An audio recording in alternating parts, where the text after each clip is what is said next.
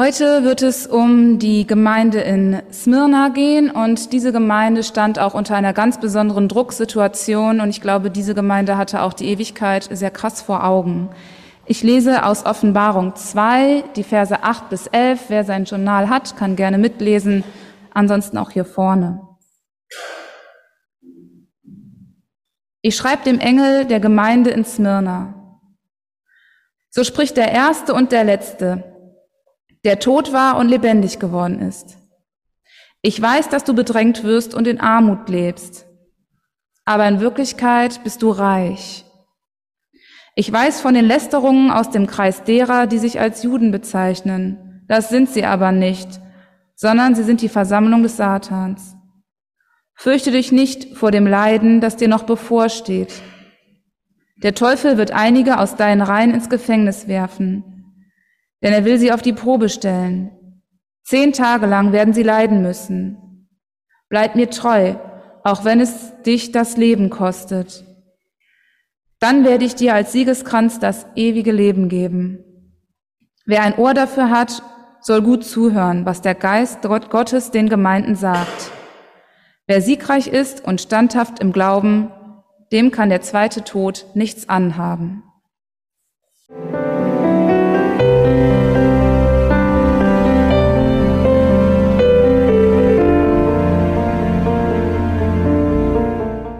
Ihr habt sicherlich alle eure Journale dabei, nicht wahr? Es wäre schon schön, ihr würdet da aktiv am Predigtgeschehen teilnehmen, indem ihr diese Journale benutzt und da auch eure Notizen drin macht, weil wir ja am Ende auswerten wollen, was ihr so alles zusammengetragen habt. Gut. Kleinasien. Das Evangelium traf auf den modernen, individualistischen Menschen, der so ein ähnliches Lebensgefühl hatte wie wir heute, kann man vielleicht sagen. Die kleinasischen Städte, die waren der Umschlagplatz für die exotischen Waren aus Ost und Fernost, aus dem Süden und aus dem Norden, aus Europa. Und mit den Kaufleuten kamen auch Kulturen und Religionen dahin. Man war international vernetzt, globalisiert, könnte man sagen. Kaiser Domitian ließ sich als Gott verehren und es gab Beamte, die darauf achteten, dass jeder seine Ehrerbietung vor dem kaiserlichen Standbild erwies. Und damit hatte der Otto Normal Kleinasiat überhaupt gar kein Problem, weil es war ihm völlig egal, ob im Himmel ein Gott mehr oder weniger rumschwebt. Jeder hatte so seine eigenen Vorstellungen und das war auch in Ordnung so. Nun glauben aber die Christen, dass es nur einen einzigen Gott gibt und deswegen verweigerten sie dem Kaiser die Anbetung. Die Konfrontation mit dem Staat war also vorprogrammiert. Kleinasien, kann man so sagen, war längst Zentrum der Welt, nicht mehr Rom, auch nicht Athen oder Alexandria, sondern eben diese Gegend da. Und man hatte für alles Verständnis, auch für die Christen. Paulus, Petrus und Johannes waren in der Gegend gewesen. Sie hatten Briefe an die Gemeinden dorthin geschickt. Von diesen Gemeinden gingen auch wiederum Missionare aus in alle Welt. Das heißt, Kleinasien war nicht nur die Hochburg des Heidentums, sondern auch die Hochburg des Christentums. Die Städte, in die die Sendschreiben gingen, waren allesamt tolerant. Man erwartete natürlich dann auch Toleranz von den Christen ähnlich wie das ja bei uns heute auch ist, in Deutschland zumindest. Es gab noch keine antichristlichen Angriffe, bis auf Ausnahmen, die dann aber auch sehr heftig wurden. Wir werden das in anderen Sendschreiben sehen, aber in der Regel wurden die Christen in Ruhe gelassen. Das Problem war etwas anderes, nämlich man erwartete von den Christen, alle anderen Religionen auch als gleichwertig zuzulassen. Schließlich hatte man Meinungs- und Glaubensfreiheit, aber die Christen glauben ja an einen Messias der Welt. Er versöhnt die Menschen mit dem einzigen Gott, den es gibt. Und das haben sie so gesagt, das sagen sie heute so und danach leben sie auch so. Und das stieß damals zumindest auf ähm, ungläubiges Kopfschütteln, so wie es das heute in der Regel auch tut, wenn man mit diesem Alleinvertretungsanspruch Christi auftritt. Dann gab es in den Städten dort viele Juden Sie hatten auch großen Einfluss, waren gut vernetzt und sie teilten ja mit den Christen den Glauben an den einen Gott, aber sie glaubten eben nicht an den Messias Christus, sondern Jesus hielten sie für einen Ketzer, der ganz gerechtfertigt hingerichtet worden war. Und deswegen gab es, obwohl sie an denselben Gott glaubten, immer Spannungen zwischen Christen und Synagoge, äh, zwischen Christen und Juden. Die Spannungen, die drehten sich dann eben immer um Jesus. Wir glauben an einen einzigen Gott, der keine anderen Götter neben sich duldet, weil äh, definitiv da auch keine anderen Götter sind. Äh, Im Alten Testament, gerade bei Jesaja und Hesekiel, sagt er, die Götter sind doch auch nur von Menschen gemachte Schnitzbilder. Was soll der Quatsch? Wenn wir heute Christus bezeugen, mit seinem Messias sein und dem Anspruch Gottes, der einzige Gott zu sein und dem Anspruch Jesu, der einzige Weg zum Vater im Himmel zu sein, dann weht uns auch der Wind einer falsch verstandenen Toleranz entgegen, die sagt, alle Religionen sind wahr und alle Wahrheiten sind wahr. Und jeder Gott muss jeden anderen Gott neben sich dulden und als gleichwertig akzeptieren. Da konnten die Christen damals nicht mit und das können sie heute auch nicht. Wir lassen jedem, jedem seinen Glauben, das mag sein, aber der Gott der Christen damals und heute den, den Gott, den wir verehren, der erhebt eben den Anspruch, der einzige Gott zu sein und dementsprechend fordert er, der einzige Gott, von allen Menschen Gehorsam. Gott erhebt Anspruch auf jeden Menschen. Das können sich die Menschen nicht aussuchen, ob sie von Gott beansprucht werden wollen oder nicht, sondern Gott erhebt Anspruch auf jeden Menschen und lässt uns das durch seinen Messias Christus auch deutlich ausdrücken. Und das wird in einer toleranten Gesellschaft nicht toleriert. Damals nicht und heute auch nicht. Ihr merkt vielleicht, wie nah wir an der Situation von Smyrna damals dran sind. Damals lebte der Mensch mit Göttern, die er sich selbst gemacht hat, und er wählte sich die Götter aus, denen er zugestanden Anspruch auf sie zu erheben. Er wählte sich die Götter aus, der Mensch, und nicht umgekehrt. Er wählte sich den Tempel aus, in den er ging. Das wechselte ja durchaus auch mal, je nachdem, wie die Geschäfte liefen. Heute ist es so, dass der Mensch sich selbst Zentrum und Gott ist. Er entscheidet, was richtig ist und was Wahrheit ist. Jeder einzelne von uns ist heutzutage in unserer Gesellschaft herausgefordert, selber zu entscheiden, was Wahrheit ist. So ist das das gesellschaftliche Gefühl. Und eine Gottheit die hat dann immer nur Platz, wenn sie für ein höheres Wohlbefinden sorgt. Also sozusagen, wir haben ein gutes Leben und als Sahnetüpfchen obendrauf haben wir noch eine Religion.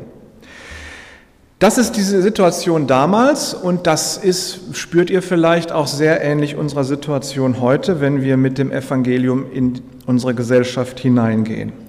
Gucken wir uns die Botschaft Christi an die Gemeinde in Smyrna im Einzelnen an. Da sagt er, so spricht der Erste und der Letzte, der tot war und lebendig geworden ist. Hier wird in einem oder zwei Sätzen alles zusammengefasst, was Christus ausmacht. Also auf der einen Seite ist er der Sinngeber, der Herrscher, der Anfang und das Ende und das Ziel. Das alles ist er insgesamt. Er ist der Sieger über alle Mächte einerseits. Andererseits ist auch hier seine Passion mit drin. Er war tot. Und da ist er ja irgendwie hingekommen an dieses Todsein. Das heißt, ähm, der Weg nach Golgatha, der ist hier gleich mit gemeint. Aber wie passt das denn zusammen? Auf der einen Seite ist er der Allherrscher, der alle Mächte in seiner Hand hält, und auf der anderen Seite ist er gestorben. Das passt doch eigentlich nicht zusammen. Das sind zwei Dinge, die sich eigentlich widersprechen. Haltet das mal im Hinterkopf. Im nächsten sagt Christus der Gemeinde, ich weiß, dass du bedrängt wirst und in Armut lebst, aber in Wirklichkeit bist du reich. Ich weiß von den Lästerungen aus dem Kreis derer, die sich als Juden bezeichnen, das sind sie aber nicht, sondern sie sind die Versammlung Satans.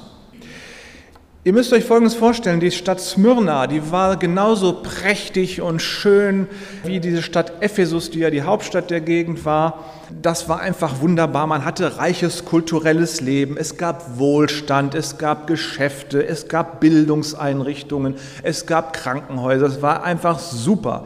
Und im Gegensatz dazu die christliche Gemeinde irgendwo eine abgewrackte Bretterbude auf dem Hinterhof. Nur so ein paar Leute, die auch nicht mehr so richtig mutig sind. Und das ruft natürlich bei den Christen Zweifel hervor. Auf der einen Seite glauben wir an den Messias, den Allherrscher und den allmächtigen Gott. Auf der anderen Seite guckt dir mal unsere Situation an. Das ruft Zweifel bei den Christen hervor und die Gesellschaft, die sich das anguckt, die spottet dann auch noch kräftig. Sieht denn so eine Gemeinde aus, die den einzigen herrlichen Gott verkündet und predigt? Schau dir die herrlichen Tempel der Gottheiten an und dann guck dir diese christliche Gemeinde an, ist doch peinlich, das ist doch zum Fremdschämen. Ja? Also die Botschaft und das, was sie darstellen, das passt irgendwie nicht zusammen.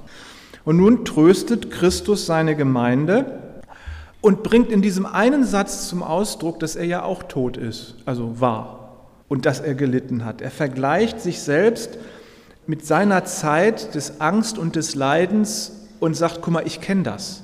Ich weiß, wie es dir geht. Ich kann das nachvollziehen, wie du dich fühlst. Auf dem Weg nach Golgatha, da sah er auch nicht aus wie der Messias, der Sohn Gottes, der Allherrscher. Die Gemeinde sieht jetzt auch nicht siegreich und herrlich aus, so wie Jesus auf dem Weg zur Hinrichtung, immer so kurz vorm Stolpern und kaputtgehen. Aber Jesus wurde völlig falsch eingeschätzt. Jetzt steht er da als der Christus, der Auferstandene, der Herrscher, der Gott, und er ist der Christus, der Anfang und Ziel aller Existenz ist. Und der sagt jetzt der Gemeinde, ich weiß, wie es dir geht. Kenne ich, hatte ich. Wir wissen gar nicht, was die Gemeinde denn überhaupt so mickrig gemacht hat. Christus tadelt sie ja nicht für falsches Verhalten. Sie hat also nichts falsch gemacht. Jedenfalls sagt Christus das nicht. Auch Unglaube wird ihr da nicht vorgehalten. Also eigentlich alles gut. Es gibt auch kein Lob für gute Werke. Also irgendwie scheint die Gemeinde gar nichts zu tun. Die ist einfach nur da. Mehr ist nicht.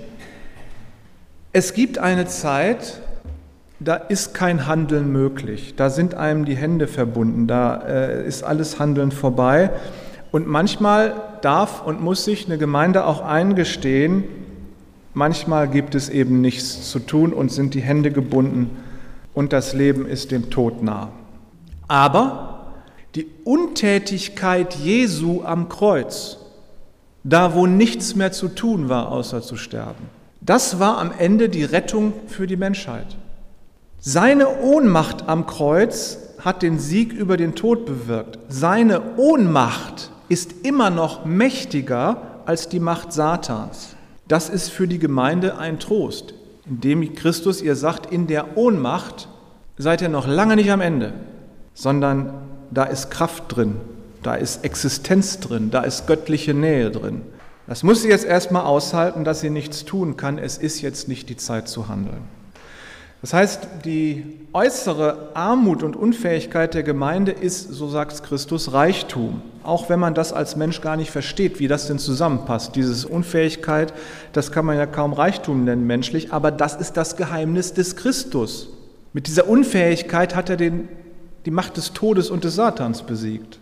Der auferstandene Jesus, der Christus, der ist jetzt dieser traurigen Gemeinde ganz nah. Und wenn nun die Menschen über die Gemeinde lästern, ja, dann lästern sie in Wirklichkeit über Christus, der ja am Kreuz gesiegt hat in der Ohnmacht. Und wenn die Menschen über die Gemeinde lästern, dann lästern sie logischerweise auch über Christus, weil Christus hier gerade gesagt hat, ich bin bei dir, ich bin mittendrin in dir.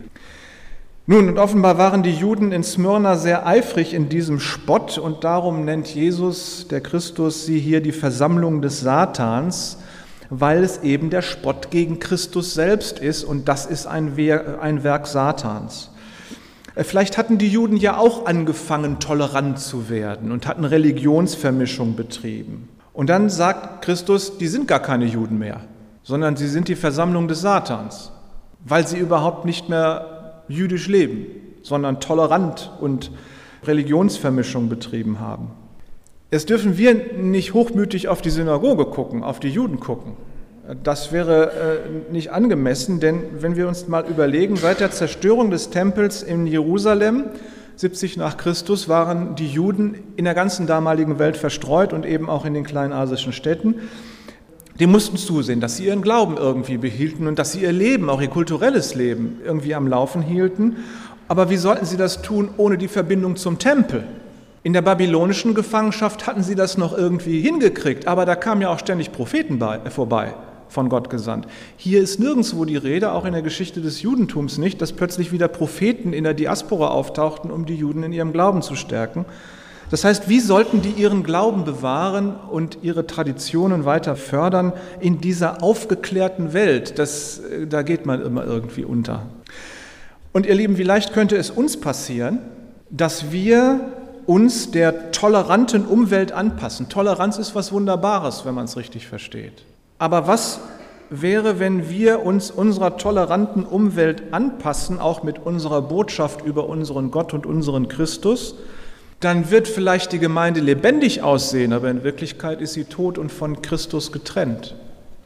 Das heißt, wir schauen nicht hochmütig auf irgendeine Gemeinde, die gerade klein und mickrig und verzagt ist und sagen denen, ihr glaubt nur nicht richtig. Wenn wir das machen würden, dann hätten wir Christus gegen uns, der sich da zu dieser kleinen, mickrigen, verzagten Gemeinde stellt in Smyrna. Also wir gucken auf keinen Fall irgendwie abschätzig auf irgendeine Gemeinde, der es gerade nicht gut geht und sagen ihr, du glaubst nur nicht richtig. Auf diese Weise wären wir selber Werkzeuge Satans. Denn Christus stellt sich zu dieser Gemeinde. Und dann hätten wir Christus als Gegner und nicht als Erlöser und das ist tunlichst zu vermeiden. Wir dürfen dann eben auch nicht stolz auf die Juden in Smyrna zeigen. Da hat Gott dann noch so seine eigene Lösung für sein Volk. Aber am Beispiel der Gemeinde in Smyrna sehen wir, dass Christus sich gerade zu einer Gemeinde stellt, die in Not ist. Guck mal weiter. Fürchte dich nicht vor den Leiden, das dir noch bevorsteht. Der Teufel wird einige aus, euren, aus deinen Reihen ins Gefängnis werfen, denn er will sie auf die Probe stellen. Zehn Tage lang werden sie leiden müssen. Bleib mir treu, auch wenn es dich das Leben kostet. Dann werde ich dir als Siegerkranz das ewige Leben geben. Nun hört sich das so an, ja, zehn Tage Gefängnis, ja, so what. Ne? Nun muss man aber wissen, selbst wenn das damals eine sehr tolerante Gesellschaft war, die so vom Lebensgefühl sich unserer ähnlich anfühlte, äh, das Staatswesen war schon sehr rigoros. Und Gefängnis bedeutete damals nicht Gefängnis wie bei uns, dass man da eine Strafe absitzt, sondern Gefängnis ist immer Untersuchungshaft. Da wirst du in einen Raum mit vielen anderen gepfercht, auch unter miserablen hygienischen Umständen. Und da weißt du nicht, mit wem du da eingepfercht bist, ob da noch ein Mörder dazwischen ist und ob man sich dann gleich noch gegenseitig umbringt. Dann wirst du zwischendurch rausgeholt und dann peinlich befragt, also gefoltert. Möglicherweise, um dir irgendwas abzulauschen, was du da irgendwie verraten kannst oder so. Das heißt, es kann durchaus lebensgefährlich sein. Gefängnis zu der Zeit. Zehn Tage, das ist viel. Und dann sagt Jesus, fürchte dich nicht. Huh, das ist aber leichter gesagt als getan. Einige von euch werden zehn Tage ins Gefängnis kommen, der Satan wird sie da hineinwerfen. Gerade diese gedemütigte Gemeinde von Christen soll es dann auch noch aushalten, dass einige von ihnen ins Gefängnis geworfen werden und sie wissen ja nicht, wer es sein wird. Ist das unser Pastor? Bist du es? Bin ich es? Ist es mein Ehepartner? Also das macht schon Angst könnt ihr vielleicht nachempfinden, in so eine Situation zu geraten.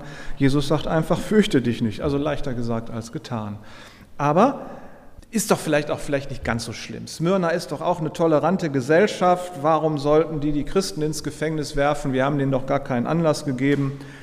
Aber ach, Toleranz, Bildung, Mittelstand, Verständnis, das hört spätestens dann auf, nicht wenn es um Religion geht. Da hat man ja Verständnis für. Wofür man aber in der Gesellschaft gar keine Verständnis hat, ist Armut und Zweifel und Schwachheit. Was soll man mit diesen Schwachen machen? Die gut gebildete Mittelschicht räumt die Armen und Schwachen und Zweifelnden aus dem Weg. Die verschandeln das Stadtbild. Das sieht nicht schön aus. Das ist unangenehm. Da guckt man nicht gerne hin. Naja, und diese kleine Gemeinde, die Christen da, ja, nur wenn man die irgendwie beseitigt, dann hat man die Prediger, diese unangenehmen Prediger auch noch beseitigt. Fürchte dich nicht, sagt Christus, Es muss aber doch sein. Und dann gibt Christus dem Leiden aber einen Sinn. Die Christen, die da ins Gefängnis geworfen werden, die haben es wohl offensichtlich nötig, dass ihr Glaube gestärkt wird. Ja, und das ist offensichtlich nötig, durch diese Prüfungen zu gehen.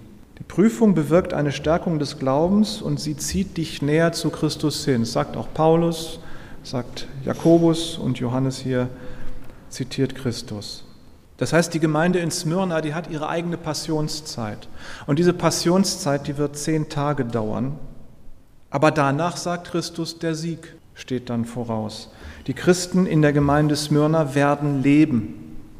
Das muss man vielleicht auch so verstehen.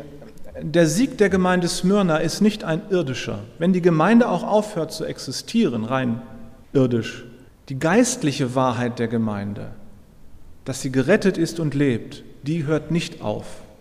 Wir müssen uns, glaube ich, auch davon verabschieden, unser Gemeindebild immer nur ans Gemeindehaus zu binden und die Sache, dass wir zusammenkommen.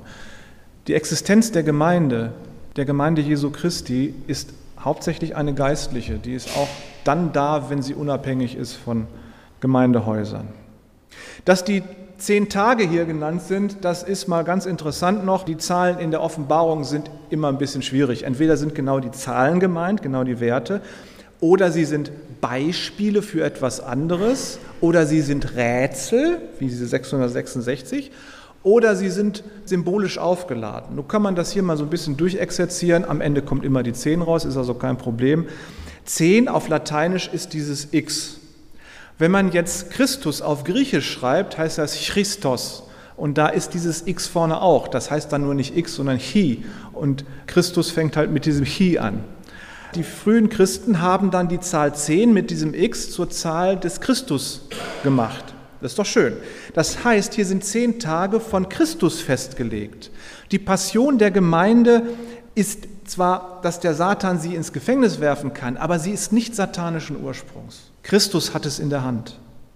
Dann ist die zehn abzählbar an den Fingern und dann geht es nicht weiter. Das heißt, da ist eine Grenze, weil der Mensch nur zehn Finger hat. Man könnte auch den zehn weiterzählen, das haben die Leute aber nicht gemacht, das machen wir auch nicht. Ne?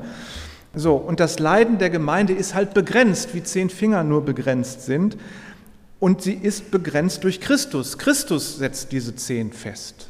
Es ist gut, dass Christus das begrenzt. Es gibt eine Grenze, über die es nicht hinausgeht. Die Gemeinde soll im Glauben gestärkt werden und nicht ausgezehrt durch diese Ereignisse.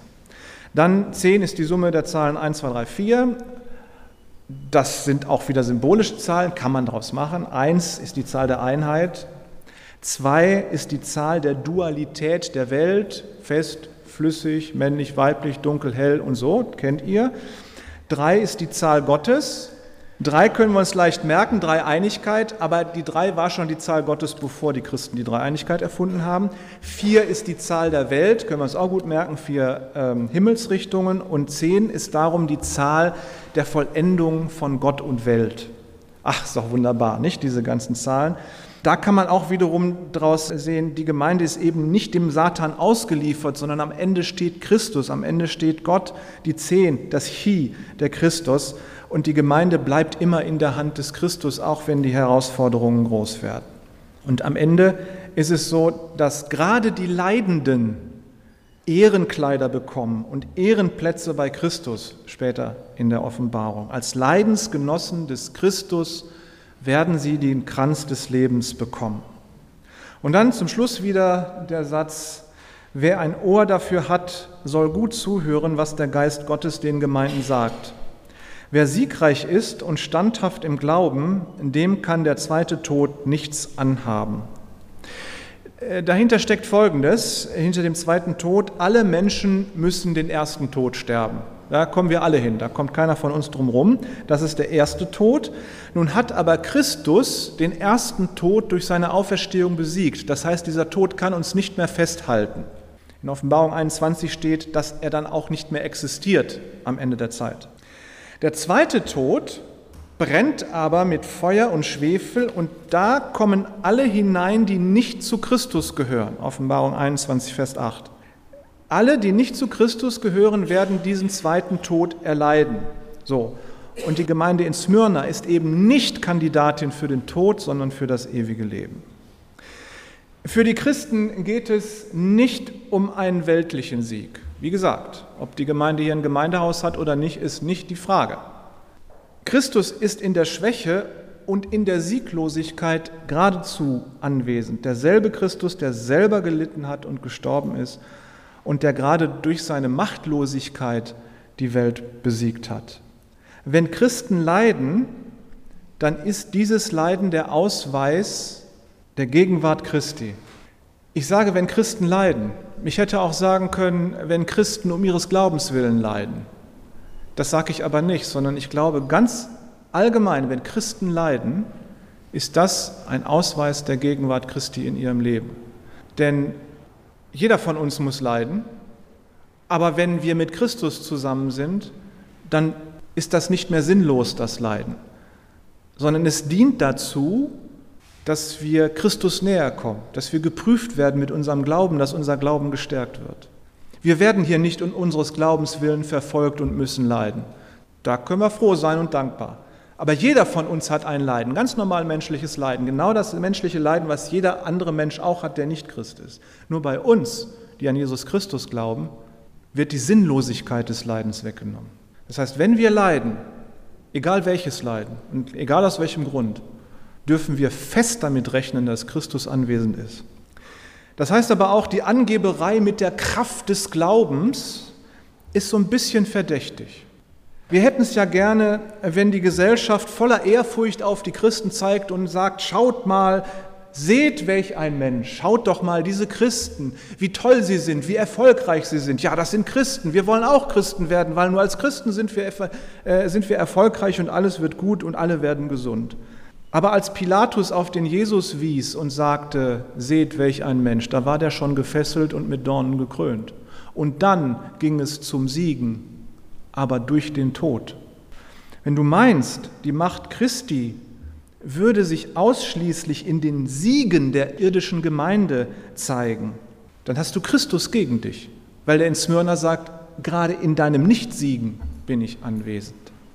Und wenn du meinst, die Christen würden nur dann richtig glauben, wenn sie von Kraft zu Kraft gehen, dann magst du fein aufpassen, dass du nicht in der Versammlung des Satans sitzt. Denn Christus stellt sich zu denen, die leiden. Die Gemeinde siegt trotz ihrer Schwäche, auch wenn man das in dieser Welt nicht sieht. Die Gemeinde siegt in ihrer Schwäche, die Gemeinde siegt durch ihre Schwäche hindurch, denn in der Schwachheit ist Christus ihr nahe. Es ist also nicht ihr eigener Sieg, sondern es ist der Sieg, der Christ, den Christus schafft. Und Christus trägt die Gemeinde zum Sieg. Den starken Gemeinden der Sendschreiben muss Christus immer wieder eine Mahnung mit auf den Weg geben, weil sie drohen, vom rechten Weg abzukommen. Die Gemeinde in Smyrna, der macht er klar, ich bin an deiner Seite, du und ich, wir sind eins. Du wirst leiden und siegen und leben, so wie ich gelitten, gesiegt habe und lebe. Amen.